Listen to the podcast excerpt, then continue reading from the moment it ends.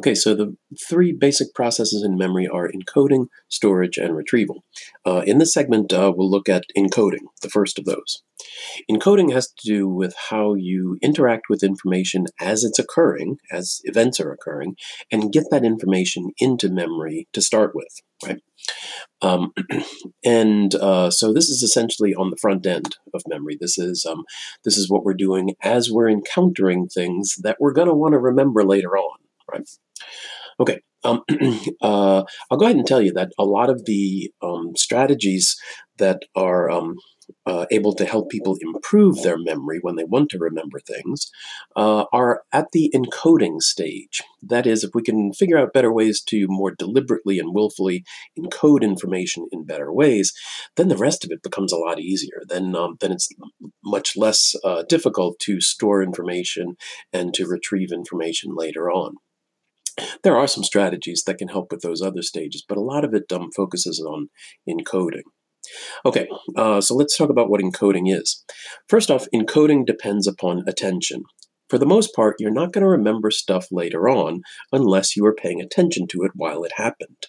Um, uh, so it's useful here to think of attention as a filter that um, uh, if you think about it, at any given moment, there's a lot of things that are potentially uh, vying for your attention, uh, things that you could be paying attention to, a lot of sensory information coming in via your senses, and your brain decides which of that information it's going to pay attention to and which it's going to ignore, and uh, and it does that through your use of attention. So I think it's useful to think of attention as a filter, that it's uh, allowing some stuff in and other stuff not to come in, right? Um, and that's usually what we mean when we talk about focusing attention or even concentration. Concentration being able to pay attention to some particular thing, usually for a little while, um, but also being able to um, eliminate distractions uh, so that you're selectively paying attention to one uh, thing, like maybe something you're reading, and tuning out uh, stuff that you've decided isn't important to pay attention to, like background noise or something like that. So we can we can focus our attention, and to some extent, we can decide what goes in this filter. Uh, however, not all of our attention, uh, not all attentional processes are in, intentional. That is, we can't always decide. And we've already seen this. We saw this earlier in the semester when we looked at parts of the brain, and um, and I told you about a basic reflex that's in our brain called an orientation reflex. Now, if you remember, the orienta- orientation reflex is the tendency for your attention to go to some immediate change that happens in your environment. So, you know, there's a loud noise, or somebody comes in the room, or I don't know, something changes around you, and um, and your brain tends to notice that. The human brain is tuned to notice changes in things, and that's one of the ways that we do that. So, if you consider it, though, um, that's one possibility for uh, you not being able to be in control of your attention. Is this orientation reflex? Something else grabs your attention, and so your attention moves to that. But at the same time, you also have this intentional part of your attention that is, that you can decide to direct your attention to some things and others. Now, when people talk about, um, you know, say that they have trouble paying attention or uh, that they're distractible or things like that, um, I think it's useful to think about it in terms of those two aspects of attention that there's some of it that's willful and some of it that's not, that's reflexive. And essentially, in getting better at paying attention, we need to be able to train our attention, essentially, to let it uh, be less likely to be drawn away by some of those um, reflexive things. I don't know, it might be helpful to think of uh, attention, uh, training your attention uh, in a similar way as like training a puppy. You know, the puppy's going to wander off. That's what puppies do, um, but you bring it back. Um, you know, like you're trying to paper train the puppy or something like that. And you bring them back every time and you bring your attention back to what you want it uh, to come back to. And so attention, you know, is something that we can get better at. Um, and uh, so even when people have difficulties with attention, like attention deficits, um, that doesn't mean that they can't get better at attention. Um, uh, and so practicing focusing attention can be a useful thing. Now, um, since attention is a filter, uh, notice that that would mean that if something is going on in your immediate environment right now, and you don't pay attention to it, then you're probably not going to encode it. It's not going to get into your um, memory to start with. And so later on, you're not even going to remember that it happened. Um, and uh, so, um, so in order to remember most stuff later on, we're going to have to pay attention to it while it happens. Um, there are some things that are so strong that they will capture our attention, and we don't have to really uh, put a lot of effort into remembering them later on. I mean, a lot of effort into paying attention to them, and so then we're able to remember them later on. Um, but for the most part, you know, we've got to direct our attention, and so we're essentially deciding what's going to go into our memory. Um, this is um, uh, much more, I don't know, much more power over your own memory than most people realize that they have. Because you see, there are a lot of things in the world that vie for your attention. Um, uh, our attention is like a puppy, and it can be drawn away very easily, and that's what a lot of um, a lot of social media is designed to do. That's what a lot of advertising is designed to do. It's essentially uh, attention candy um, to um, uh, to lure you away from the things that you might otherwise be paying attention to. Uh, on that note, um, you know that uh, there is actually a um, uh, a fairly large controversy within the field of psychology now about the fact that there have been some psychologists who sort of left psychology and went to work for uh, social media companies and video game companies, uh, essentially to try to use what we know about attention and also some things about learning and reinforcement in order to essentially program social media, um, video games, other things like that, to suck up people's attention and um, and essentially to make people become hooked on them. Um, uh, this is a rather creepy kind of thing if you think about it, and uh, and like I say, it's sort of controversial uh, in psychology, but still, you got to realize that this stuff is all around you. Um, you know, uh, television uh, images, you know, change every two seconds or something like that, and um, and it's a constant uh, barrage of uh, lights and sounds and things like that. I don't really like TV. I'm not really interested in TV. But if we were to go to a restaurant, like in the old days when you could go to restaurants, uh, and there's a TV on, I'll find my attention being drawn to that TV, even though I don't like TV and I'm not even interested in what's on the TV. Um, uh, and so I can imagine for people who like that kind of stuff um, that you can really just get sucked into it. Notice that that means that somebody else is programming your attention for you, uh, not that you're doing it yourself. And so uh, being able to direct your own attention is an important thing. Um, there's some interesting phenomena related to attention. One of them is inattentional blindness. Uh, inattentional blindness is the tendency to not see not notice uh, things that we're not expecting to see or not um, uh, not looking for at the time. Um, there's a pretty good illustration of inattentional blindness uh, that um, you can find on YouTube. Uh, I find that a lot of students have seen this already. I think um, I think my son even told me he saw it in uh, driver's ed.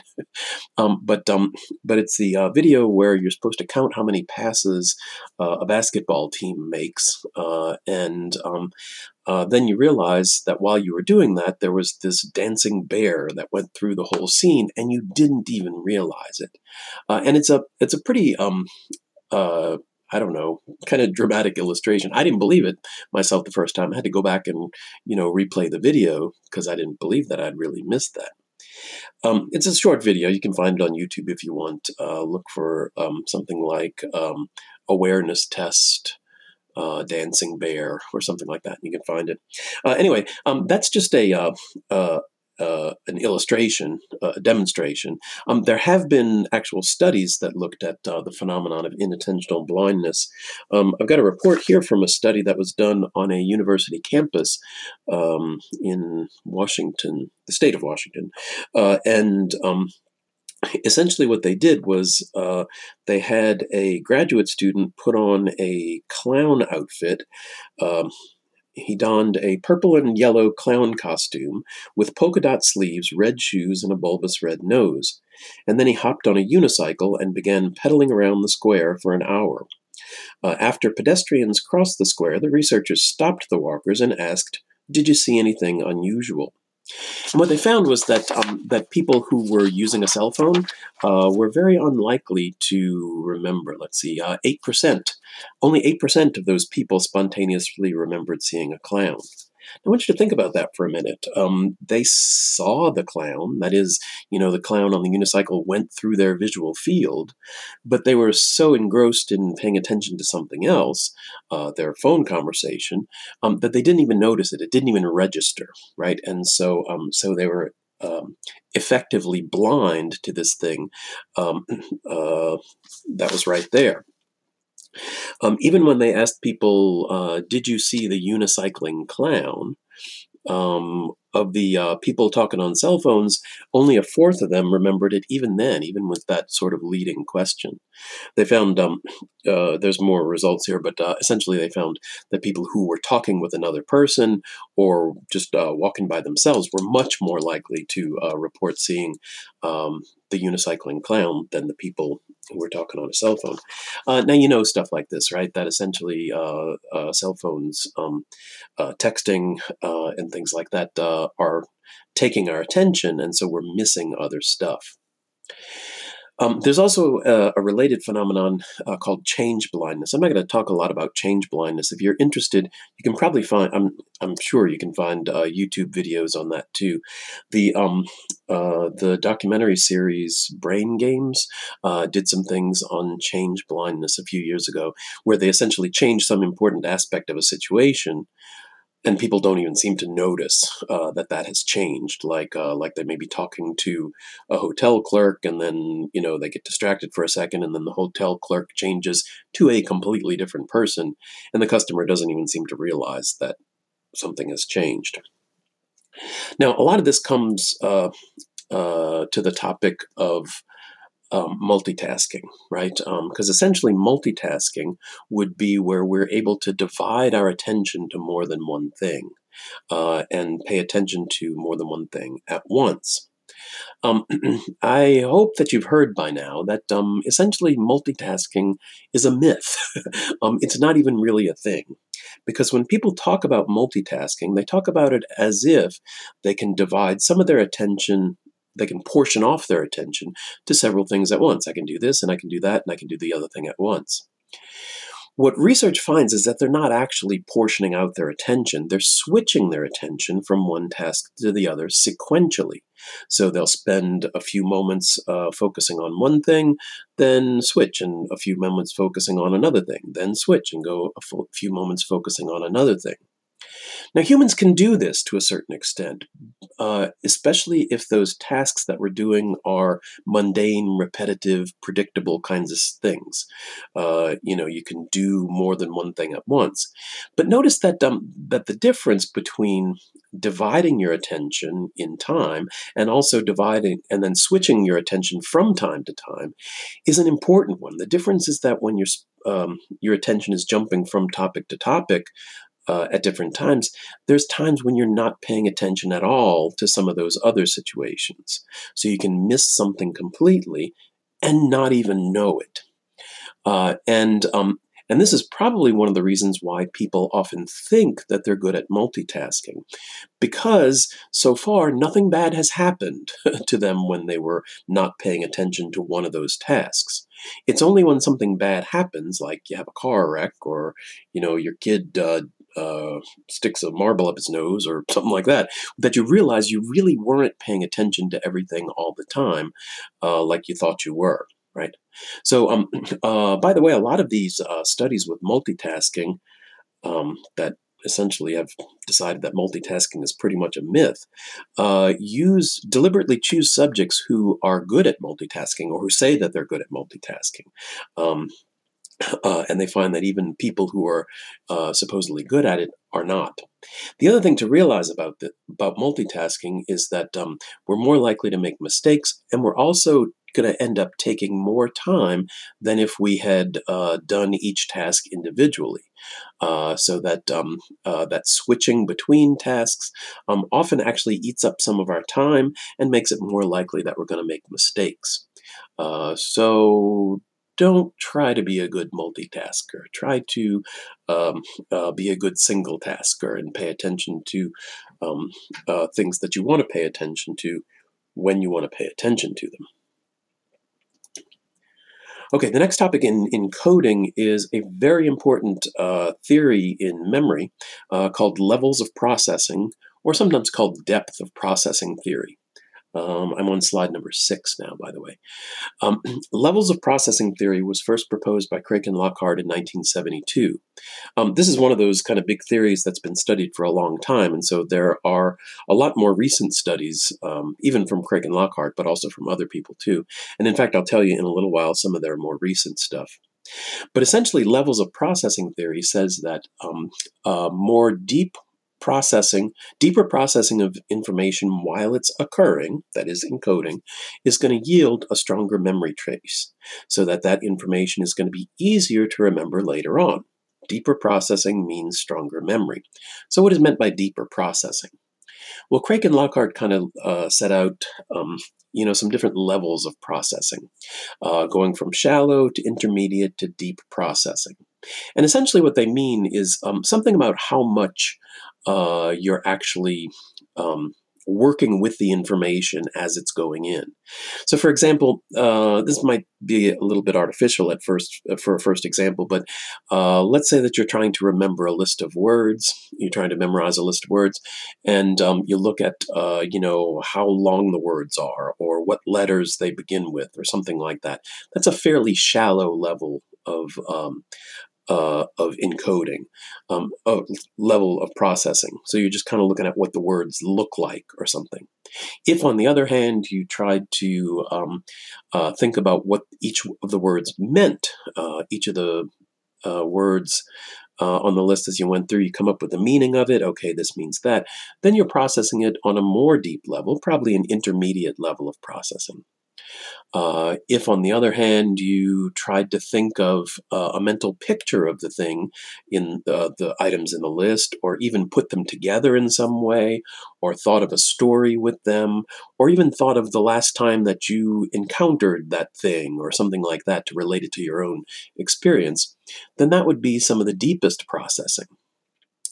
And so essentially, um, what we do when we are initially encountering some information is going to have a lot to do with how easy it is to remember. If we can remember it more deeply, we're going to remember it um, uh, more strongly later on. Um, some of Craik and Lockhart's more recent research in this area uh, identified the deepest level of processing that they were able to identify, and they referred to that as self referent processing, um, meaning in some way referred to your own uh, likes and dislikes, your own experiences. So, you know, if you were trying to think of um, uh, some item, some words in a list, um, relating them to yourself somehow. Uh, I don't know, maybe if one of the words is monkey, think about it in terms of uh, when's the last time you actually saw a monkey in real life? Or would you really like it if you had a monkey as a pet? Or something like that, right? To relate it to your own experience. And they found that that was some of the most strong um, uh, processing um, some of the deepest processing, so leading to the strongest memories. Now, a lot of uh, memory techniques uh, are, to, for improving memory are going to go right to this idea of deepening processing.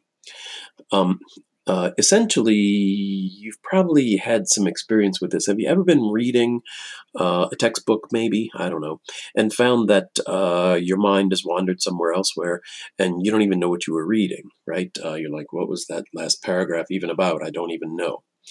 Um, well, that happens to a lot of people, but um, that happens to everybody probably. But um, realize that that just means that you weren't uh, deeply processing that information enough. You were processing it on too shallow a level. You were just looking essentially at the surface of the letters and the surface of the features and not getting uh, a deeper level of processing. So find ways to make your processing more deep, whether that's coming up with examples of things uh, or um, even reading aloud can help with that. Uh, find some way to make your processing more deep and you can um, uh, remember this stuff more easily. There are a few ways of enriching encoding. Uh, if we go to slide number seven, uh, so enriching encoding in order to improve the strength of memory traces and ease of remembering later on. the first one I want to tell you about is elaboration. Uh, elaboration means adding on to the amount of information that you're trying to remember. Now, at first glance, that probably doesn't seem to make a lot of sense, and in fact, it may be counterintuitive. Um, but what I'm telling you is that it's actually easier to remember big chunks of information than it is to remember little chunks of information. Um, uh, so when you're elaborating on stuff, you're essentially adding to the information that you're trying to remember. But what you're adding is going to be examples or uh, images or your last experience with those things. So you are adding on to it. You're making it bigger, uh, uh what you're uh, trying to remember. But that actually makes it easier to remember later on. Because essentially, what that's going to do is that later on, when you're trying to find that information, when you go to retrieval, it's going to be much easier to find information that you've elaborated on. Here's the thing I think a lot of times this is exactly the opposite of what students do in order to try to study or what students think studying is. A lot of times they'll think um, that for studying, I need to memorize stuff. What I need to do is just like repeat terms and definitions over and over and over again until I feel like I know them, right? That, by the way, is a fairly shallow level of processing. Uh, you're not really interacting with it very much. Um, uh, and um, uh, they'll try to uh, whittle down the information that they want to remember into the least amount of information to remember, um, which again is exactly the opposite of what seems to work best. This is one of the reasons why I don't like to give students study guides for um, uh, for tests, because study guides essentially are trying to whittle down the information into the least amount of information that you would have to know. And that's really not a good way of learning. It's not a good way of remembering. It doesn't really help. Um, the thing is that okay, if you were to try to remember some term and definition, and you know that was all you wanted to remember, and so you repeat it over and over to yourself, uh, you may start to feel like it's in your memory, and it may be in your memory but it's going to be really hard to find it in your memory later on because it's not really attached to anything else. It's just sort of hanging out there on its own. So, if while later on you're taking a test or whatever, trying to remember this information, you just happen to stumble upon it, it's like, oh, yeah, there's that term and definition. Yes, I guess I do know that. But uh, chances are you're going to have trouble finding it at all. Whereas if you've elaborated on it, and you've thought of examples, you've thought of your last experience with the with the uh, concept or whatever, you're able to essentially trace the breadcrumbs to find the information that you're looking for. And finding that information is crucial to remembering it, right? That's the retrieval part, which uh, we're going to talk about in a little bit. Um, but by elaborating on things, you can make retrieval a lot easier later on. Now, one way that you can elaborate is by using visual imagery. Uh, this is essentially the idea of forming uh, mental pictures of things. And, um, and one of the reasons that this can help is that uh, essentially by using visual imagery to enhance your memory encoding, uh, you're encoding the same information in two different ways. Uh, so that's what's meant by dual coding theory. Uh, if I were to try to remember, I don't know, just like the word monkey, um, and also have in my mind a picture of a monkey, well, if you remember, those different kinds of information are going to be stored in different ways in the brain. And so, since I've coded it redundantly, in a sense, uh, it's going to be much easier for me to find one or the other uh, than uh, either one alone, right? So, visual imagery can help with um, enriching encoding. Now, visual imagery, um, uh, just thinking of a, a picture of something uh, isn't um, all that visual imagery is about. Uh, you can improve even visual imagery. Um, for example, I don't know, uh, again, this might sound like a little bit of an artificial example, but uh, if you were trying to remember some, a list of things that you needed to buy at the store, uh, maybe you've got, I don't know, eight things you need to remember at the store uh, you could use visual imagery to remember those eight things in a few different kinds of ways. Um, I mean, first off, you could just re- you could just get a mental picture of each of the th- items that you need to buy. That would be one way of using visual imagery. Perhaps a better way would be to um, imagine those things that you need to buy in the place where they are found in the store. So, kind of their general location in the store. Okay, you know, I need to get milk. Milk is always way in the back. You got to walk past all the potato chips to get to it, right? Um, uh, they do that on purpose. Uh, but um, uh, so I'm imagining where it is in the store, right? Even better than that, uh, you could make some unique new image combining some of those different things on your list. So you need milk. Well, I can imagine pouring out a jug of milk onto um, uh, this carpeted floor, and oh, that's making a mess. Um, and then uh, I also need, um, I don't know, American cheese. Let's imagine flinging some little pieces of American cheese onto that milk puddle, right? Um, uh, and you can keep adding images to that. What you what you end up with then is a very um, uh, unique image because it's probably nothing that you've ever actually seen in real life. Uh, and so that's going to help you to remember it later because it's going to be easier to find that image. It's going to stand out from other things. Um, uh, and then, since it's a complex image that includes several different things, you can kind of pick it apart to be like, oh, yeah, I remember the cheese was floating on the uh, milk um, uh, the lake of milk or whatever it was, right? Um, so notice um, uh, with those examples that even using visual imagery, uh, you can do it in a number of different ways in order to improve uh, memory. One last thing uh, to tell you about this is that um, there's a related kind of memory technique uh, that's been reported to be uh, around for a long time, going back to uh, ancient times, uh, called the method of loci, L-O-C-I, with a set, which essentially just means locations or the method of places. And so, um, so reportedly, like these Roman senators who would uh, uh, get up and speak a prepared speech that lasted four hours or something like that, if you can imagine, um, they would memorize their speech by associating parts of it with different parts along their route as they normally walked or something like that, so that they would associate. And then when they were going through the speech, they would um, essentially mentally walk themselves through that route and remember uh, the associations of um, uh, of each of those places, right? And they were able to remember quite a bit with that. So that's using some visual imagery uh, and you know some locations too, but uh, to enrich encoding.